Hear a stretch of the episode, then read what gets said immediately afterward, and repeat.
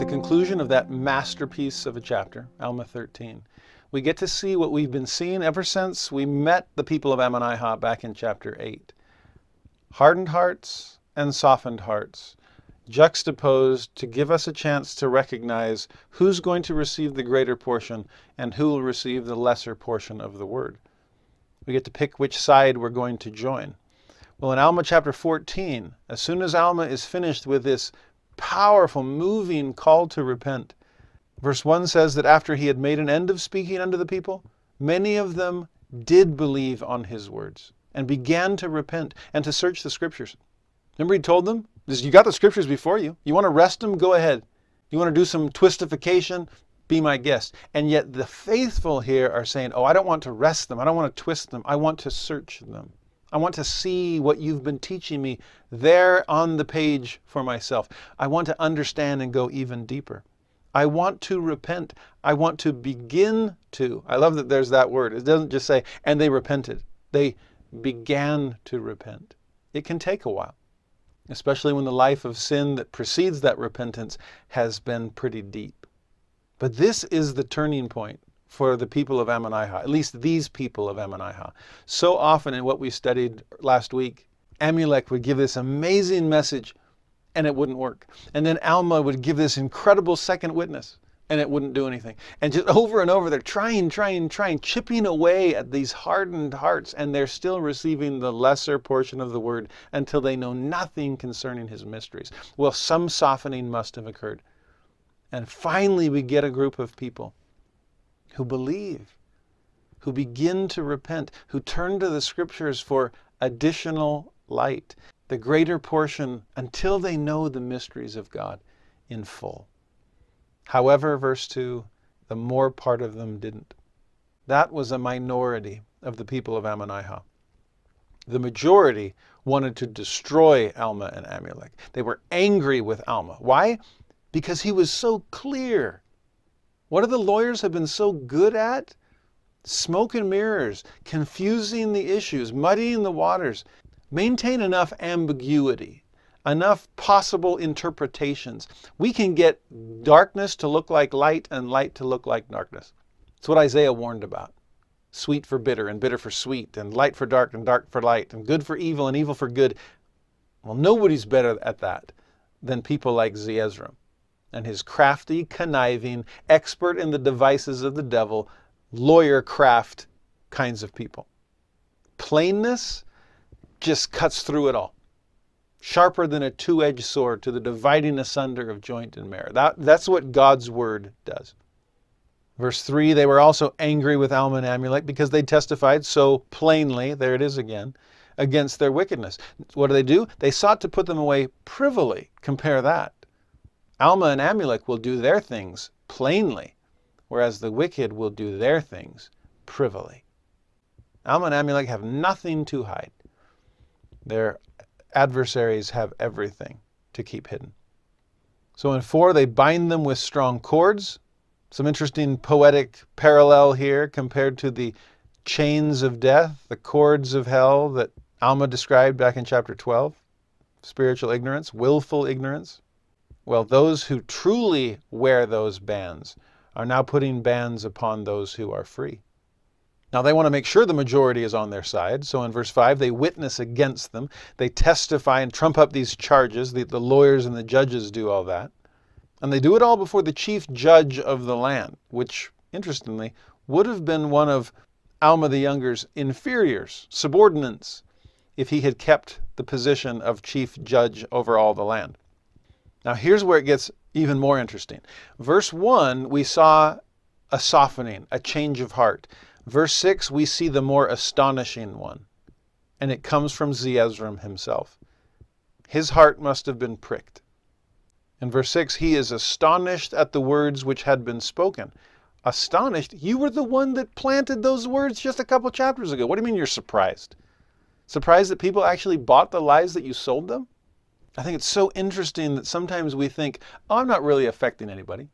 I mean, when we want to take credit for things, it's like, of course, of course, well, this amazing influence that I have. I'm such a leader, so so charismatic. But as soon as we start recognizing, wait a minute, some bad things could happen here, then it's wash our hands of it and say, well, I, I mean, who am I? They, they wouldn't listen to me. Uh, they they made up their own mind. I don't have anything to do with this. Did you really not think your actions would hurt anyone? You're behind all of this. You let out in planting these lies just a couple of chapters ago. But something has changed within him. Now he recognizes that those were lying words, that there are consequences to his wicked actions, that he's planted evil seeds that are now bearing evil fruit, and he does not want this harvest. Now, 6 continues He knew concerning the blindness of the minds, which he had caused Yes, Zeezrom, you're behind this. You caused it by your lying words. And with this recognition, this is the beginning of godly sorrow. His soul began to be harrowed up. Alma himself will use that word. Under a consciousness of his own guilt, yea, he began to be encircled about by the pains of hell. He'd been encircled about by the chains of hell for quite some time. They just hadn't been painful to him because he'd been past feeling. Now that his heart is softened, those chains really begin to hurt. The calluses that protected him from those chafing chains are gone now. At least they're beginning to soften, like I said. And so it's the pains of hell that he's feeling. He does his best to try to reverse course, although it's too late in this instance. In 7, he cries unto the people. He says, I am guilty. These men are spotless before God. He begins to plead for them from that time forth. This is probably the first court case that this expert lawyer actually took seriously. He was pleading for the life of someone, lawyer for the defense, when just a chapter before he had been lawyer for the prosecution. Unfortunately, the judge and jury were not as quick to change sides. They reviled him. They said, Art thou possessed with the devil? They spat on him just like they'd spat on Alma a few chapters ago. They cast him out from among them, just like they would had cast out Alma before. And along with him, they cast out all who believed in the words which had been spoken by Alma and Amulek. They cast them out and sent men to cast stones at them. And ask Stephen about that. This is a death threat, not just chucking rocks. It's so interesting what Zeezrom's doing here and what he's probably recognizing. They believed me when I said that these men were guilty so that we could come across as innocent. But now that I've seen it clearly and I'm trying to help them do likewise, now that I'm showing them that we are the guilty ones and Alma and Amulek are the innocent ones, they won't believe a word I say. I wonder if this dawned on him Maybe they weren't listening to me after all. Maybe it was the natural man that they'd been listening to. But since I had sided with the natural man within them, of course they sided with me. It was easier on the ears. What have I done?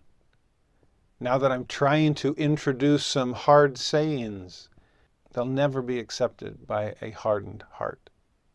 Well, casting them out in verse 7 and sending men to stone them was bad, but verse 8 is even worse because they brought their wives and children together. So these must have been the men that perhaps had followed Alma and Amulek and Zeezrom and the others to the judgment seat in hopes of defending them, protecting them perhaps. It was all these men that were cast out with a threat of being stoned. Meanwhile, their wives and children are brought together whosoever believed or had been taught to believe in the word of God. And what did they do? They caused that they should be cast into the fire. They brought forth their records, which contained the Holy Scriptures. They cast them into the fire too, that they might be burned and destroyed by fire. This is one of the most horrific moments in the Book of Mormon. This is Abinadi's experience, expanded. This is the cry of martyrs at a higher pitch. Women, children, cast into the flames with the scriptures that brought them there is the intent of their persecutors. It's both belief and believers It's both faith and its source that have to go. I wonder about this. Do we have the courage and the conviction to follow the scriptures wherever they take us? Here the scriptures were being consumed in the fire, as were those who chose to follow the Word of God. In fact, that word, the Word, as one of the titles of Jesus Christ, will we go where the Word leads us? That makes this entire group of women and children the Book of Mormon equivalents of Shadrach, Meshach, and Abednego, thrown into the fiery furnace. And yet, who did they meet there? Those three were met by a fourth that was like unto the Son of God. Now, that group of Hebrew men were delivered from the flames. These women and children, the faithful few in Ammonihah, were delivered by the flames into the hands of a loving God whom they had come to know. When John Taylor wrote about Joseph and Hyrum's martyrdom, he said that the Book of Mormon and the Doctrine and Covenants cost the best blood of the 19th century. Well, here we see the cost of belief in God's Word. And it was the best blood in the city of Ammonihah.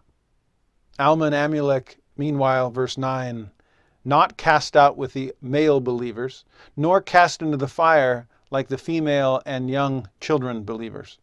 Rather, carried forth to the place of martyrdom, for so it was, that they might witness the destruction that they had caused.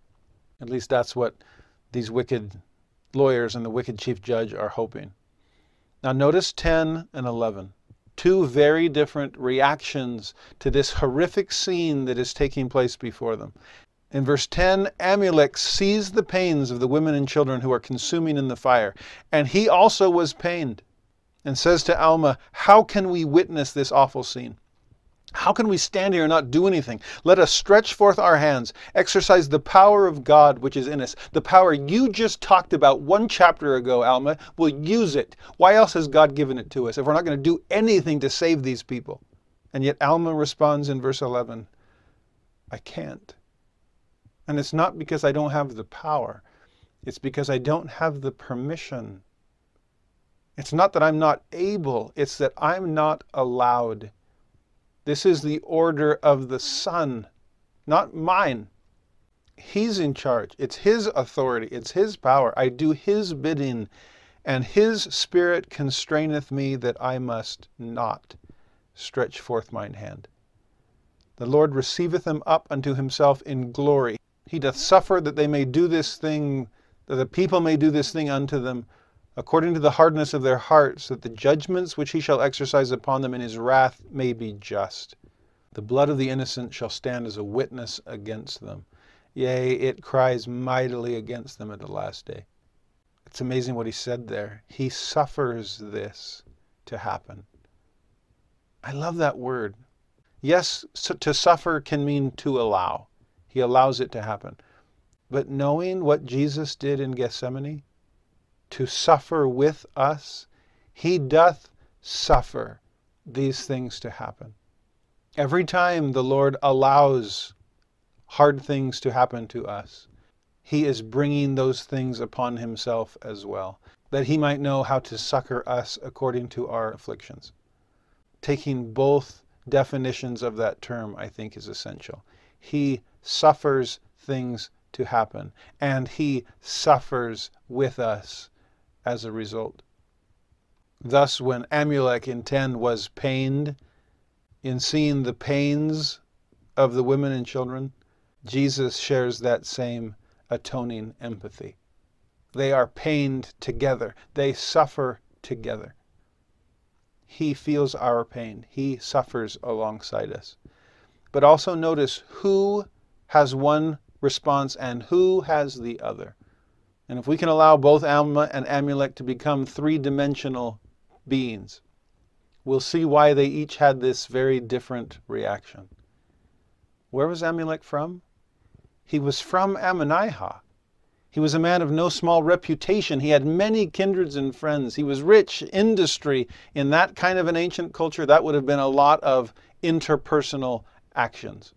I imagine that Amulek probably knew all those women and all those children. They were his neighbors and friends. He recognized faces in those flames and just wanted to help them. Meanwhile, Alma, who of course wanted to help them as well, do you think he was thinking back to his father's conversion story? Where another righteous believer was not delivered from the flames, but was instead received up to God in glory. This isn't just two people not seeing eye to eye. This is two companions with very different backgrounds and life experiences, seeing something horrific in front of them and seeing it through the lens of their own experience. Well, accepting Alma's leadership in this, Amulek relents, but says to Alma in verse 12, what if they burn us too? As far as they know, there are no survivors. There is no righteous soul left. The last thing they've seen of the men was them running with stone wielding enemies behind them, and all of the women and children now consumed in the flame. Alma's response in 13, courageous as always, the one who speedily turned around and ran right back into the lion's den once the angel said, Give Ammonihah another chance. He simply says, Be it according to the will of the Lord. But, again like Abinadi, our work is not finished, therefore they burn us not. Now, as this martyrdom comes to its close, the chief judge comes. Again, someone who formerly would have looked to Alma as his superior instead looks down upon Alma and Amulek. They are bound. He smites them with his hand upon their cheeks and says, After what you've seen, will you preach again unto this people that they shall be cast into a lake of fire and brimstone? You see why we burned them, Alma and Amulek? We took a page from your playbook. You warned us that the consequences of our sin would be to suffer in a lake of fire and brimstone. Well, you just got to see what that looks like. You still want to threaten us with the same thing? There's a little poetic irony for you. Verse 15, you had no power to save them. Oh, do not mistake lack of permission for lack of power. God hasn't saved them either. Well, do not mistake salvation from physical death for salvation from spiritual death. They were saved from the one death that is truly scary. Again, the judge smites them and says, What say ye for yourselves? And in 17, they don't have anything to say for themselves. They answer him nothing. He smites them again and sends them to prison. Three days later, he pulls them out and questions them again, and they still answer him nothing. 19, he asks them, Why don't you answer the words of this people? Don't you understand I have power to deliver you up? And again, they answer him nothing, in spite of his commands that they speak. This is so similar to Jesus Christ's final moments when he refuses to acknowledge or address Herod, even in the face of Herod's questions. Both Herod and Pilate, it's the same kind of conversation. Don't you realize I have the power to destroy you or free you? And what's the Lord's response? You have neither power, but I have both. It is I that is going as a lamb to the slaughter. You have no power over my life or my death. I have power over both. Elder Hales once said that sometimes that is the highest evidence of Christian courage, not to answer at all. Well, there's one other detail here. Back in verse 16, it describes the judge, and by association, most likely the lawyers, that they were after the order and faith of Nehor. And in verse 18, it adds the phrase, they were of the profession of Nehor. Interesting, those three words.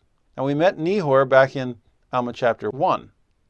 This soft pedaling, easygoing universalist who's introducing priestcraft by the sword.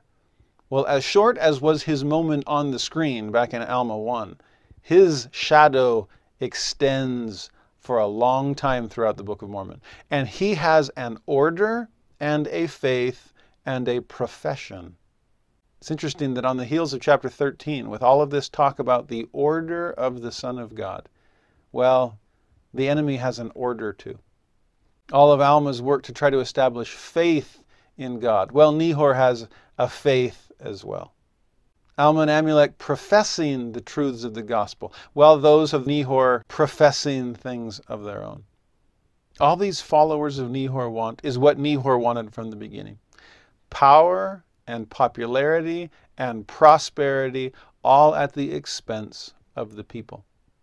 And the plainness of Alma and Amulek are threatening that. The presence of the true always endangers the presence of the counterfeit. The comparison just becomes too clear. So again in verse 20, they come forth, they smite them again. Many end up doing this. And then they ask, If you have such great power, why do you not deliver yourselves? Again, this is Jesus at the crucifixion. He saved others. Himself he cannot save. You realize that that statement, ironically, is true? In order for him to save others, himself he could not save. Well, here, similarly, do you have power to deliver yourself? You obviously didn't have power to deliver others. But you claim to. Well, use it on yourself. But that's never what the priesthood is for. Verse 21 they're gnashing their teeth upon them, they're spitting upon them. They're saying, How shall we look when we're damned? Can't you just picture the mocking of consequence? Just like they had mocked the consequences of fire and brimstone by casting the righteous into their own lake of fire and brimstone? Completely oblivious there is no piper to pay. Remember Zeezrom earlier. Deny the existence of a supreme being. Remember Nehor's universalism. We'll all make it. There's nothing to worry about. There is no damnation. There is no lake of fire and brimstone. 22. Many such things they say, all manner of things. They mock them for many days. No food, no water. They hunger, they thirst. They take their clothes so they're naked. They bound them with strong cords. They're confined in prison. Powerful metaphors there. They are doing to Alma and Amulek physically exactly what they have done to themselves spiritually for years. Hunger, no bread of life. Thirsty, no living water. Naked, uncovered by the clothing atonement of Jesus Christ. Bound, the chains of death and the cords of hell. Imprisoned, captive to your own sins. There's so many powerful parallelisms in this chapter. Verse 23 For many days they suffer. In 24, again they come, smite them again, throw another if in their face. There's a lot of ifs in this chapter. Well, if this, if that. Same thing happens through the crucifixion of Christ. A lot of ifs there. Deliver yourselves from these bands. Then we'll believe. That's so interesting then you'll believe? By then, it's not belief. It's an adulterous generation that wants a sign, right? Then you'll believe. No, then it will be too late for you to believe at all. It will be obvious. As Elder Maxwell once said, it won't mean much to bend the knee before Christ when you are no longer in a position to stand. Faith is our choice to kneel before circumstance brings us to our knees. It's removing our pride before we're stripped of it? 25, they all come. They all smite them, first to the last. And it's only after the last offense, the final infraction, that the power of God comes upon Alma and Amulek. They rise, they stand upon their feet. And these two incredible men who have been restraining themselves for many days, who have been biting their tongue, finally loose them. And Alma says, How long shall we suffer these great afflictions, O Lord? O Lord, give us strength according to our faith which is in Christ, even unto deliverance. He didn't ask specifically how it was to happen but he placed his faith in God's will and God's power and asked for the strength to function within it. As a result, they broke the cords with which they were bound. They were never the ones truly bound in them to begin with. And when the people saw it, they fled. The fear of destruction had finally come upon them. Oh, then you'll believe that the Lord will destroy this people? I guess they're living up to their word. They are believing now that destruction is imminent. 27, so great was their fear, they fell to the earth. They didn't even get to the outer door of the prison. The earth shook mightily, the walls rent in twain, similar to the veil of the temple being rent in twain when Jesus was crucified. They fell to the earth, the chief judge, lawyers, priests, teachers. Everyone who had smitten Alma and Amulek were now smitten themselves, slain by the fall of the prison. Now, you want to talk about poetic justice and interesting ironies of reversals here. It was Alma and Amulek who had been bound, and yet the bonds fell off. And those that had been without bonds before them ended up showing that they had been bound by the chains of hell all along. It was Alma and Amulek who were imprisoned not supposed to get out. And yet in verse 28, Alma and Amulek are the only two people that come out unscathed. Well, they were incredibly hurt by the beating that they had taken all of these days, but unhurt by the destruction of the prison itself the Lord granted unto them power according to their faith, just like they had asked, their faith which was in Christ. They came forth out of the prison, they were loosed from their bands, the prison had fallen to the earth, every soul within the walls, save it were Alma and Amulek, were slain. Do you sense the irony there?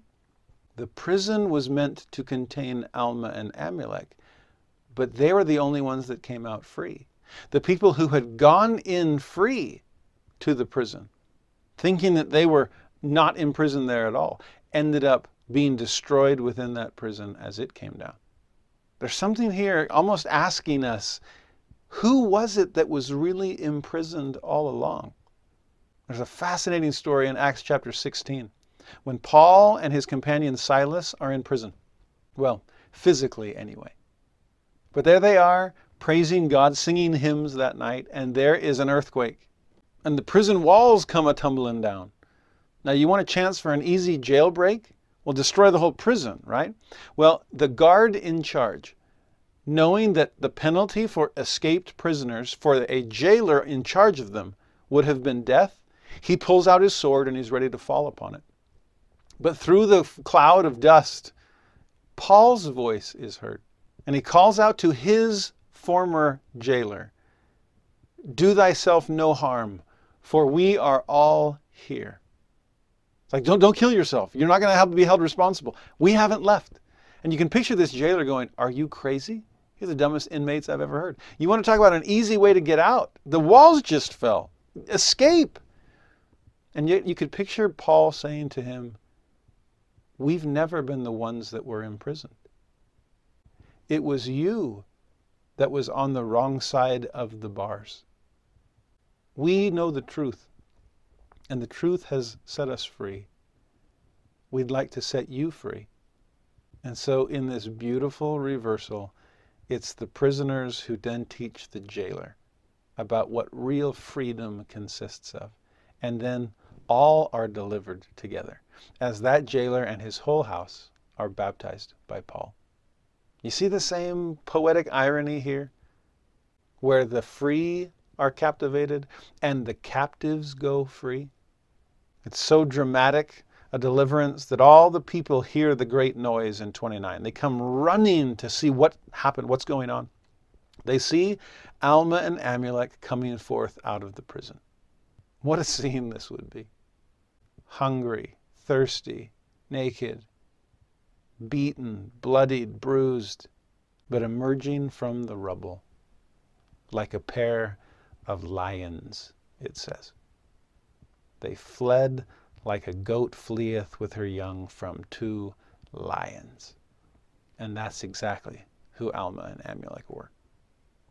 Lions themselves, after the image of the lion of the tribe of Judah, Jesus Christ. Now, the story still doesn't stop there. Forget chapter headings, they just make us think that the story has come to an end. Chapter 15, verse 1 As soon as that happens, Alma and Amulek are commanded to depart out of that city. And they departed. Notice this is the first time they really leave for good, and it didn't come upon the commandment of the leaders of the city. It came only at the commandment of God. Oh, I'm not going to leave because you're making me. I'll only leave once God tells me my work is done. But it is done. There is no righteous person left. They've either been cast out or consumed in the fire, but delivered from the wickedness of Ammonihah either way. Alma and Amulek end up going to the land of Sidom, and there they find all the people who had departed out of the land of Ammonihah, who had been cast out and stoned because they believed in the words of Alma. Interesting that their preliminary persecution actually saved them from a worser fate. It was because they were cast out, because they had men sent to stone them, that they were saved from the flames. But here in verse 2, they are told about their wives and children who were not. Interesting that in the same breath, Alma and Amulek could talk about all that had happened to their wives and children, and also concerning themselves and their power of deliverance. Obviously, they're not trying to rub salt into these painful wounds because they shared the pain themselves. But to talk about deliverance, both deliverance from, which was their own experience, and deliverance in, which was the experience of those martyrs. By the way, this is an interesting parallel to the people of Limhi. Remember the ones that had abandoned their wives and children, but then came to their senses and turned around and ran back in hopes of saving them and ended up being saved by them instead? Well, once again, we see an example of wicked Nephites being more heartless towards women and children than the Lamanites were. We also see the first half of a, another parallel we'll see later with the mass martyrdom of women and children in Ammonihah compared to the mass martyrdom of men among the anti-Nephi Lehis. I remember once in a Women in the Scriptures class that I was teaching, just letting the students know that if you have eyes to see, you will almost always find a female parallel, a female equivalent of the male stories that seem to take up so much space in Scripture. The daughters of Onitah are the female equivalent of Shadrach, Meshach, and Abednego. Esther is the female equivalent of Joseph in Egypt. Well, these women of Ammonihah are the female equivalent of the men of the anti-Nephi Lehis. Sister saints and sister sufferers, teaching all of us lessons about coming unto Christ. Now, in one of the most beautiful details in this story, among this group of survivors is one whose name we recognize. Zeezrom is among them. We saw his turn, his change of heart back in chapter 14. And as he's trying to stem the tide that he began, he's swept away by it. But he stays with these people. In verse 3, he lays sick at Sidon with a burning fever, caused by the great tribulations of his mind on account of his wickedness. He supposed that Alma and Amulek were no more. He had every good reason to suppose that. He supposed they'd been slain because of his iniquity. This is my fault. His great sin, his many other sins, all of this harrowed up his mind until it became exceedingly sore, having no deliverance. Therefore he began to be scorched with a burning heat.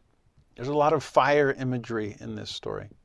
The fire and brimstone that they talked about, the women and children being cast into the flames, now it's Zeezrom, sick with a burning fever, scorched with a burning heat.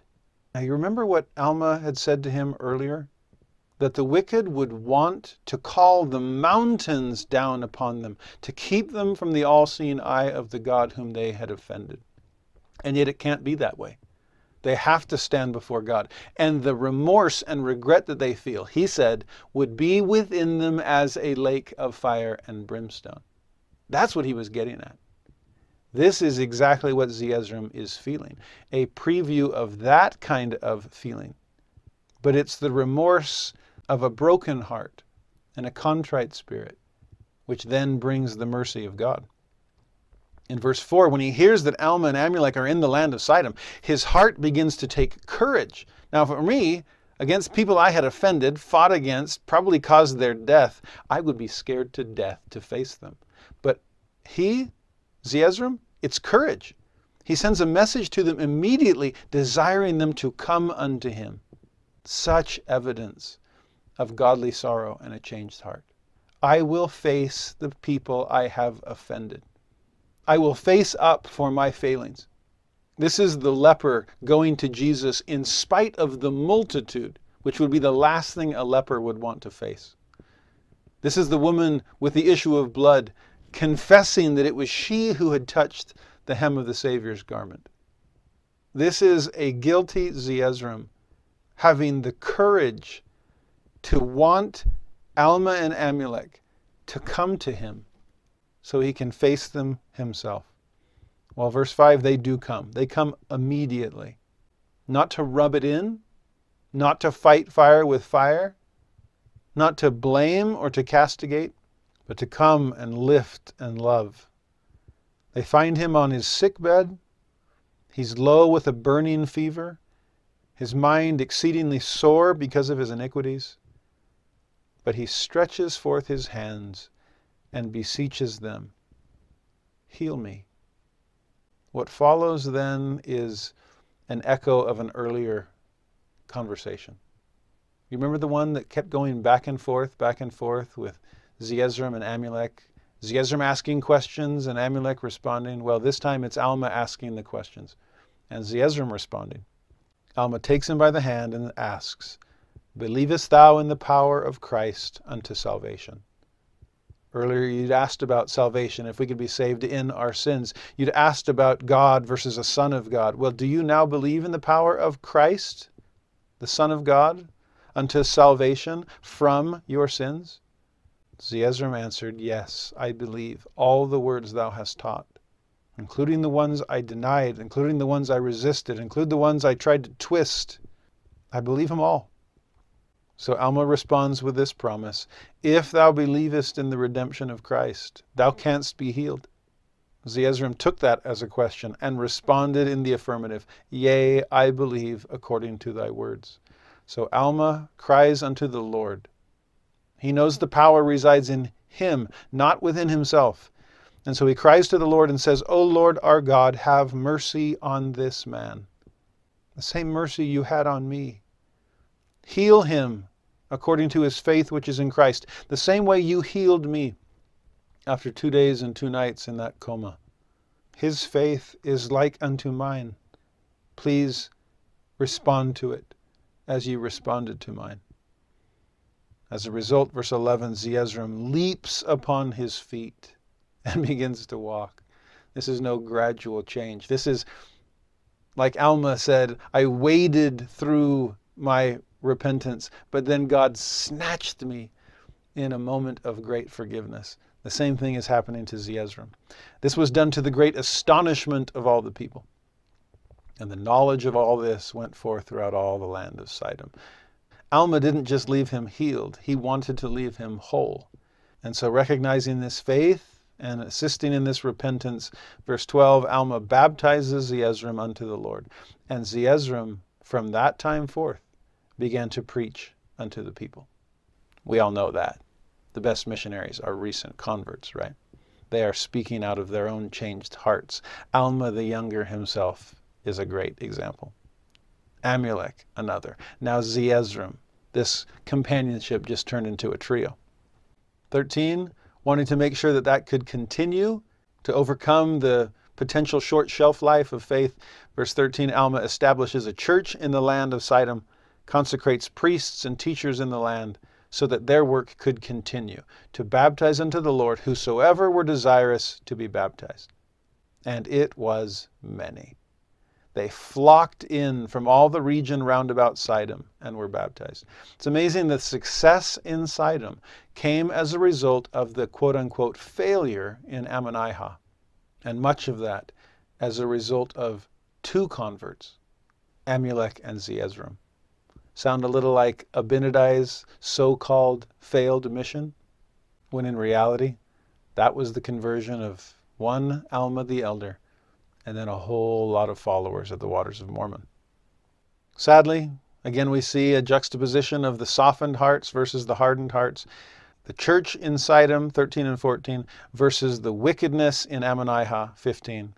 Still hard hearted, still stiff necked, still not repenting of their sins, still chalking up Alma and Amulek's power to the devil, still professing Nehor's doctrine, still not believing in the repentance of their sins. Why should we? There's no lake and fire in brimstone. We're all saved. It's just about popularity and prosperity in this life, since the next life is freely guaranteed. Now, 16, you see a beautiful detail about Amulek that he had forsaken all his gold and silver and precious things. And there was a lot of that to forsake, right?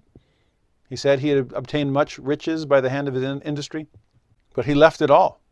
He left it for the Word of God. Just like so many of his neighbors had left their lives for the Word of God. Not only had Amulek left his riches, though, he also was rejected by those who were once his friends and also by his father and his kindred. He seemed to be the one to stand up and stand out, and he ended up standing alone in that. He lost everything because he was willing to gain everything.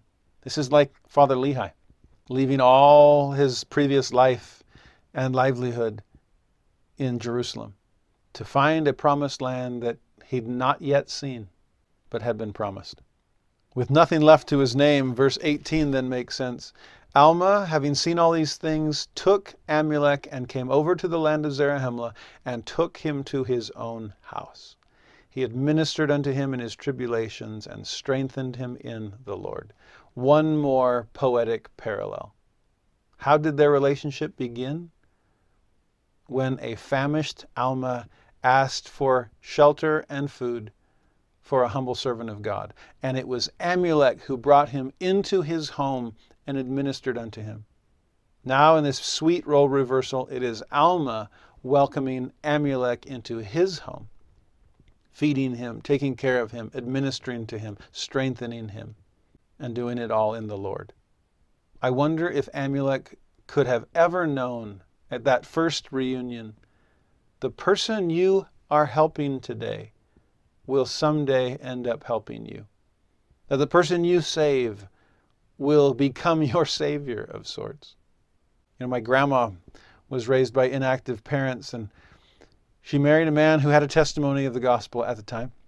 She wasn't sure if she did, and grandpa would say, Well, you just need to read the Book of Mormon. And she was like, Why? I don't want to. And he, and he said, Well, fine, then I'll read it to you. This was stubborn meets stubborn. It's still in the genes. Well, he'd come home from work, and grandma would, was loath to admit it, but she would say, You know, I looked forward to him coming home. He was a school teacher.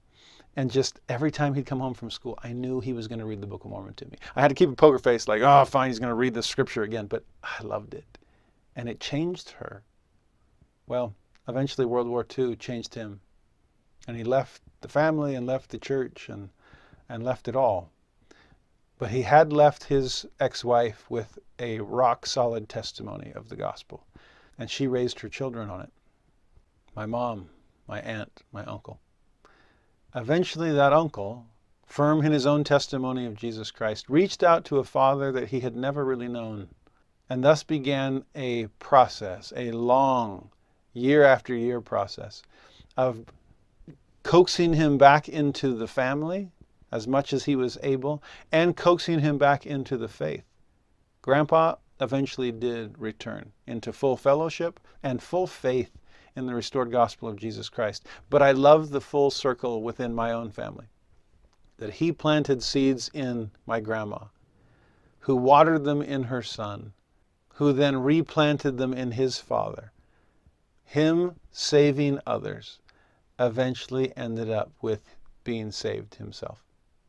Plant seeds, my friends. You never know if you'll end up being the recipient of the fruit that they eventually bear.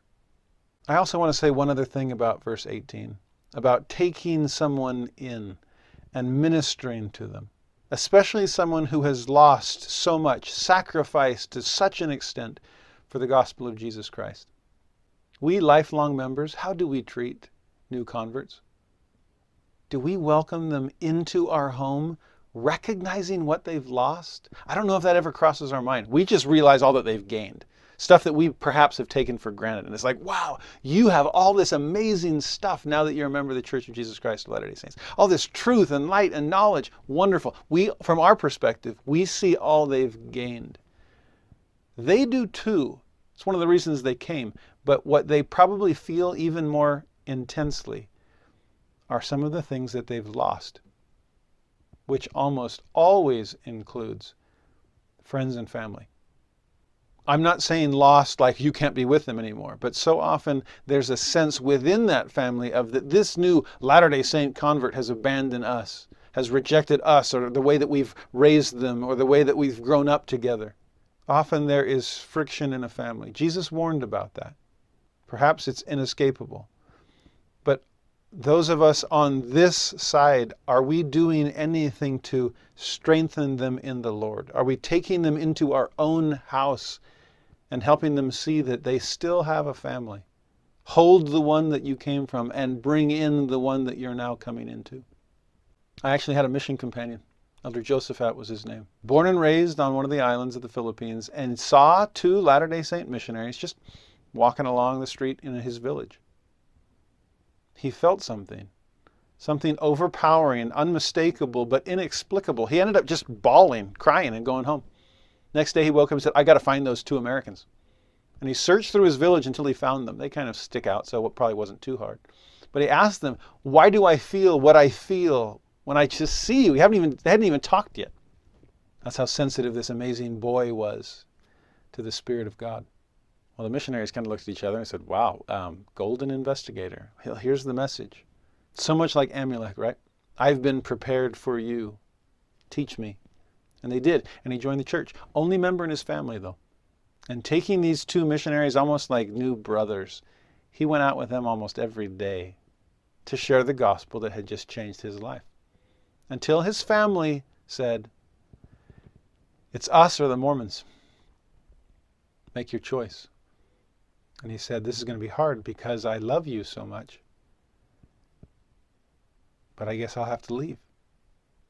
He went to the missionaries and said, um, Can I live with you? And they're like, uh, actually, no. You're not. We. I'm sorry. That that's that's not how it works. We can't. And he said, That's okay. I'll find something else. He had an uncle that lived in San Diego, the United States. And so he somehow got enough money to get a ticket and moved to San Diego. And what did he do there?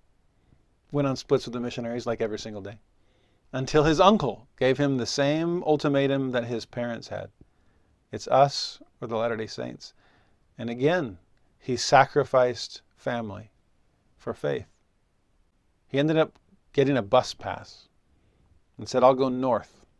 I don't know what's north. I don't know anyone else in the United States, but I'm sure there's something out there. He got on in San Diego, got off the bus in Portland, Oregon. Must have liked the trees. He went to the bus station manager and said, Do the Mormons have anything here? And the manager's like, What are you talking about? I said, oh, The Mormons, the Latter day Saints, do they have any, I don't know, buildings? Are, are there Mormons in Oregon? He said, Well, there's like a big temple thing down by the freeway. How do I get there? So I got another bus pass to get there. I love hearing Elder Josephat tell his story. He said, I'm standing in the middle of the parking lot in the Portland, Oregon temple, luggage in hand, just waiting, not knowing a soul. And the first Latter day Saint couple that walked out of the temple, he just went up to him and said, Excuse me, are you guys LDS? And, well, yeah, we just. And he said, Can I live with you? And this husband and wife, totally taken aback by this Filipino young man, ended up saying, Sure, get in the minivan. And they brought him home. And he lived with that family. They took him to their own house.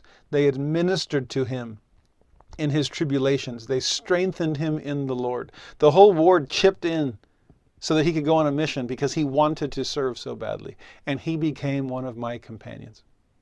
What an honor. A lifelong member to be teamed with an Amulek who had given up all. Elder Josephat was fearless in inviting people to come into Christ. He's like, I'm only asking them to get baptized. I'm not asking them to move in. I mean, I've done that before and it worked too, but it's amazing what people will give. and what people will receive in the process. One last thing in this chapter. In verse 17, that church that Alma established in Sidon, it was a great check. I love that. The people were checked as to the pride of their hearts. And as a result, they began to humble themselves before God.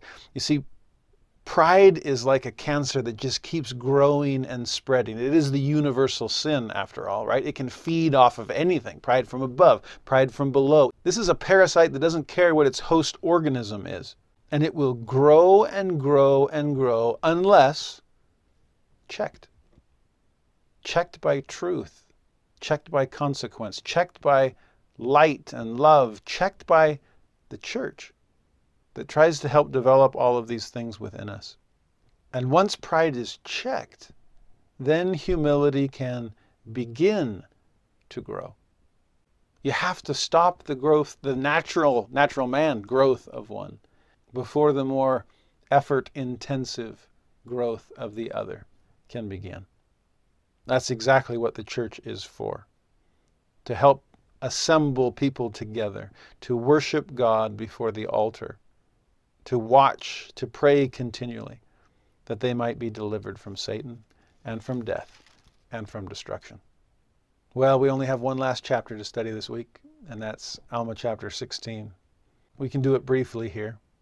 In verse 1, it says, There was peace in the land of Nephi. It's kind of the dust has settled after all that we've seen in Ammonihah. It's the fifth day of the second month.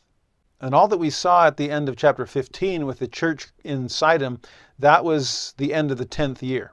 So I don't know how long they spent in Sidon before the year ended, but there has been at least a month and a half or so since the end of chapter 15, and however many months it took before that. So there has been at least I don't know, several months, a considerable amount of time, with nothing bad happening in Ammonihah. Peace in all the land. No wars, no contentions, nothing. But now there is a cry of war heard throughout the land. The Lamanites are in the borders, it says in verse 2. Guess where in the borders? Eh, the city of Ammonihah, where they began to slay the people and destroy the city. In fact, it all happened so fast Cries of war had barely been heard before they were silenced again. Verse 3 Before the Nephites could raise a sufficient army to drive them out of the land, they had destroyed the people who were in the city of Ammonihah and taken some captives from some cities round about that. That's how fast Ammonihah was destroyed. Remember what they said at the very beginning when they met Alma?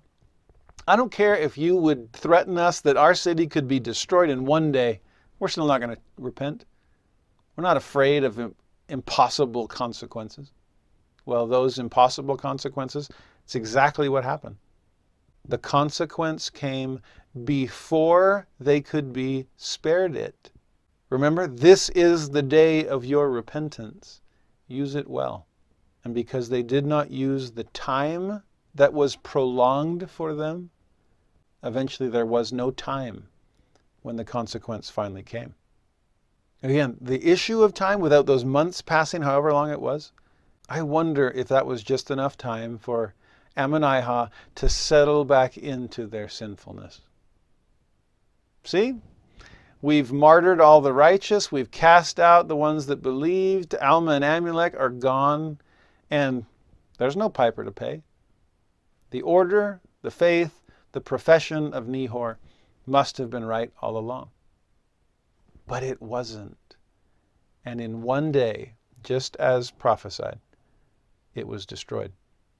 That's at least the moral that Mormon pulls out of this in verse 9. The people of Ammonihah were destroyed. Every living soul of the Ammonihahites was destroyed. Their great city, which they said God could not destroy because of its greatness, behold, in one day it was left desolate. One day. Verse 11 the Nephites, the ones that hadn't had time to go and defend them, they heaped up their dead bodies upon the face of the earth, covered it with a shallow covering. That's all they could do for such a mass grave. And so great was the scent thereof. This is kind of morbid. This is a little disgusting, but bear with me. So great was the scent thereof, all this decaying flesh, that the people did not go in to possess the land of Ammonihah for many years. What did they dub it from that moment forward? It was called desolation of Nehors. The ones that say there's no consequence? Well, here is a monument to the consequence of sin. Here is a massive reminder that there is no prosperity in the grave. These ones don't even get a headstone. Isn't that what Nehor was all about? I want my name to live on. In fact, remember how Nehor died? An ignominious death. Ignom, not N-O-M in ignominious is the root for name. An unnamed death, a death that robs you of any name worth holding. Popularity and pride and prosperity. No, this is an ignominious death on a massive scale. And that scent, that is the stench of selfishness. And it lingers long. Only repentance can clear the air. Now, there's one other detail that I skipped over in hunting for Mormon's message. Remember, we saw at the end of verse 3 that some others were taken captive into the wilderness. Not the wicked of Ammonihah, they were all destroyed. Every living soul we saw. But these were people that just were kind of caught up in it, but weren't as guilty as the others were. That often seems to be the case in our situations as well. Not as guilty as others, but consequence seems to bleed out among other people, and they do affect others. Remember, Zeezrom learned that the hard way. But the Nephites in verse 4 that weren't fast enough to deliver Ammonihah, the only ones that could have done that were the people of Ammonihah themselves, and they had all the time in the world to do that earlier. Well, these Nephites are desirous to obtain those who have been carried away captive into the wilderness. Their leader is a man named Zoram. He and his sons, notice what they do in verse 5. Fascinating military strategy knowing that Alma was high priest over the church, and having heard that he had the spirit of prophecy, therefore they went unto him, and desired of him to know whether the Lord would that they should go into the wilderness in search of their brethren who had been taken captive by the Lamanites. So they go to Alma and ask him, and in verse 6, Alma inquires of the Lord concerning the matter. This is one of the best examples of military intelligence I've ever heard. Who needs reconnaissance when you have revelation? Who needs a spy when you have a seer? Now, we're going to see in a moment that there is need for both boots on the ground and eyes up above. But I love that this is how Zoram begins things. Let's get help from the prophet. If we are seeking people who have strayed, if we're looking for people who have wandered or been taken captive through their own fault or no fault of their own, how do we do that? How can we find them? How can we reach them? Well, let's trust the words of living prophets. They will help show the way. And so they did. The Lord's word to Alma is incredibly specific. The Lamanites will cross the river Sidon in the south, beyond the borders by the land Manti. That's where you'll meet them, beyond the east, and the Lord will deliver them into your hands.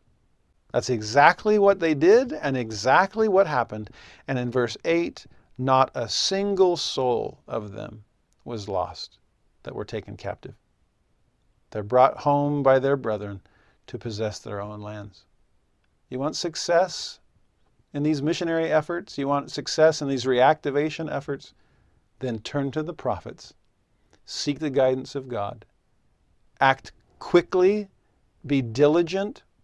Again, he didn't just turn to the prophet and say, hey, will you pray about this, that the people eventually find their way home? It's like, no, we're going to go out and rescue them. We're going to find them. I just don't know the best way to go about doing it. I've got faith and I'm willing to work. What an amazing combination. And not a single soul was lost as a result. Jump ahead to verse 12. We're back to peace. Three more years and there's continual peace. It's so interesting because back in verse 1, there hasn't been war or contention for a long time. And as soon as this quick battle is over, there's back to peace. It's like the city of Ammonihah is a total anomaly.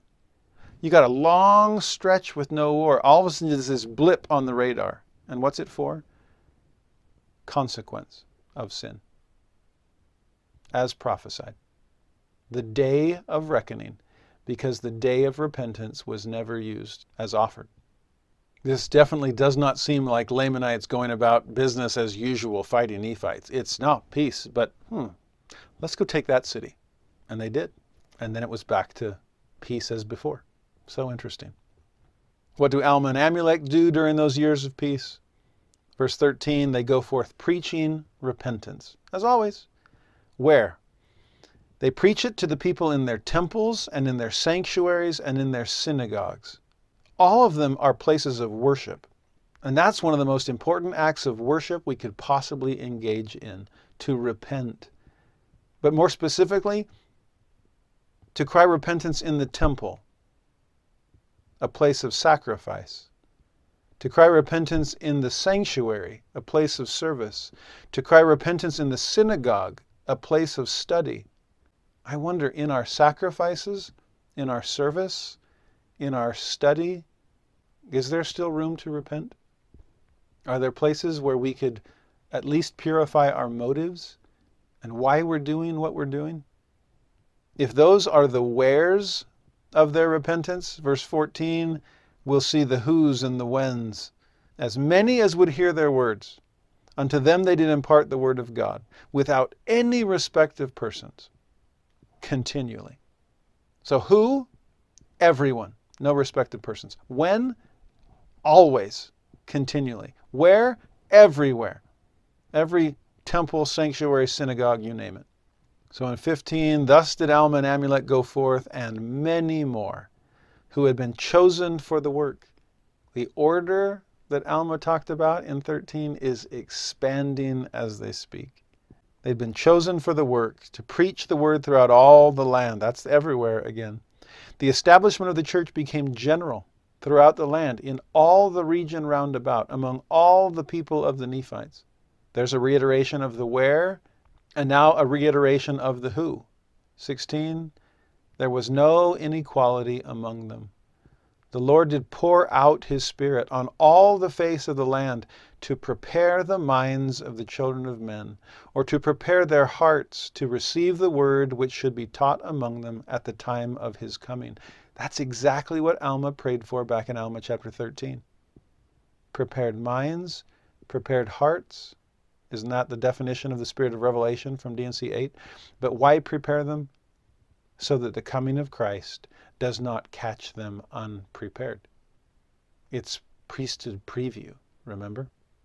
17, that they might not be hardened against the word lowercase as in Scripture, or capital as in Jesus himself, that they might not be unbelieving and go on to destruction, but that they might receive the word with joy, and as a branch be grafted into the true vine, that they might enter into the rest of the Lord their God.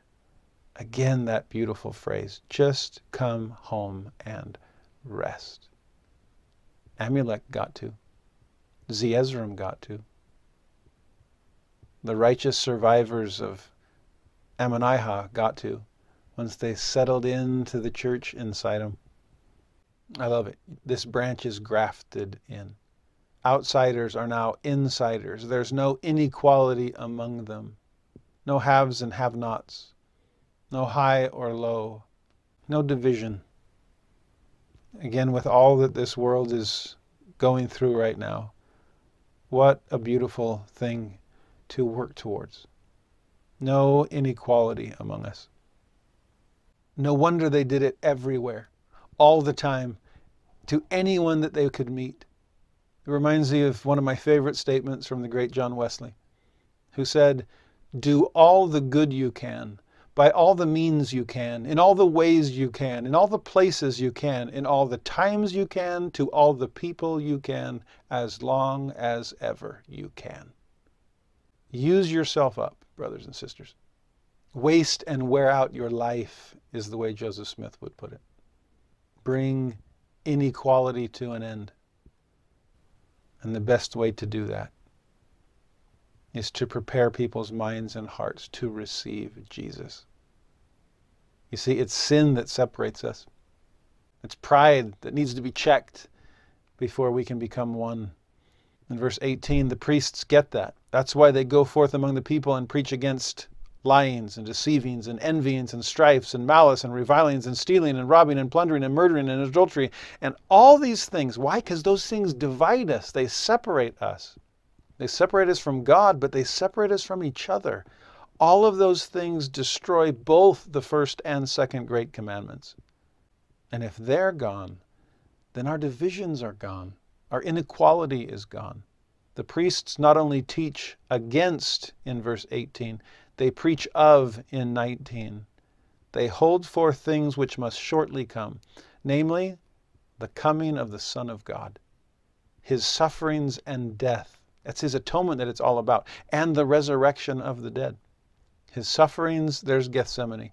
His death, there's Calvary. His resurrection, there's the empty tomb.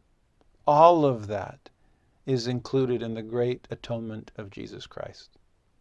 If non Latter day Saint Christians seem to neglect Gethsemane, I've seen sometimes us in the church seem to neglect Calvary. And yet, over and over in the Book of Mormon, the phrase, his sufferings and death come together. It's both Gethsemane and Calvary and Garden Tomb.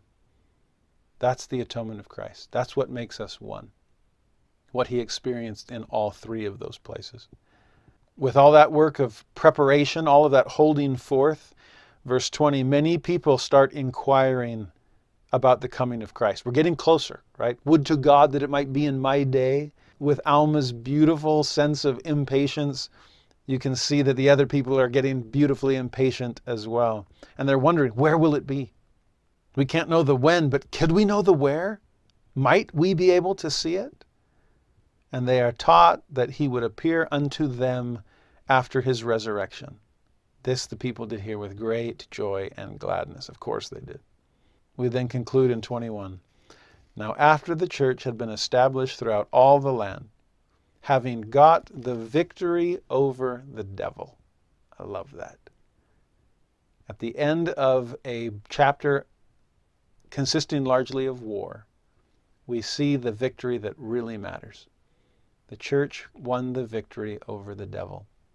Amulek, stands as an example of that. Zeezrom stands as an example of that. Alma the Younger himself, who started this mission, stands as an example of that compared to his earlier life. The whole thriving church in the land of Sidom, it seems like everywhere you look, you see beautiful examples of that victory. How did it come? Finish the verse. The word of God was preached in its purity in all the land. That's the order of God. That's how we fill the space God has given us between paradise lost and paradise regained. It's filled with His Word, which the softened heart receives in great, great portions. The Lord poured out His blessings upon the people. And thus ended the 14th year of the reign of the judges. Sounds a little redundant to me. The Word is preached, and the Lord poured out his blessings. In my mind, that's one and the same. God's word is God's blessing. And it has been a blessing for me to study it today with you. May it bring us into God's order. May it soften our heart. May it check our pride. May it strengthen us through our sufferings. And may it bring us the victory. I pray that it will do all of those things for each of us.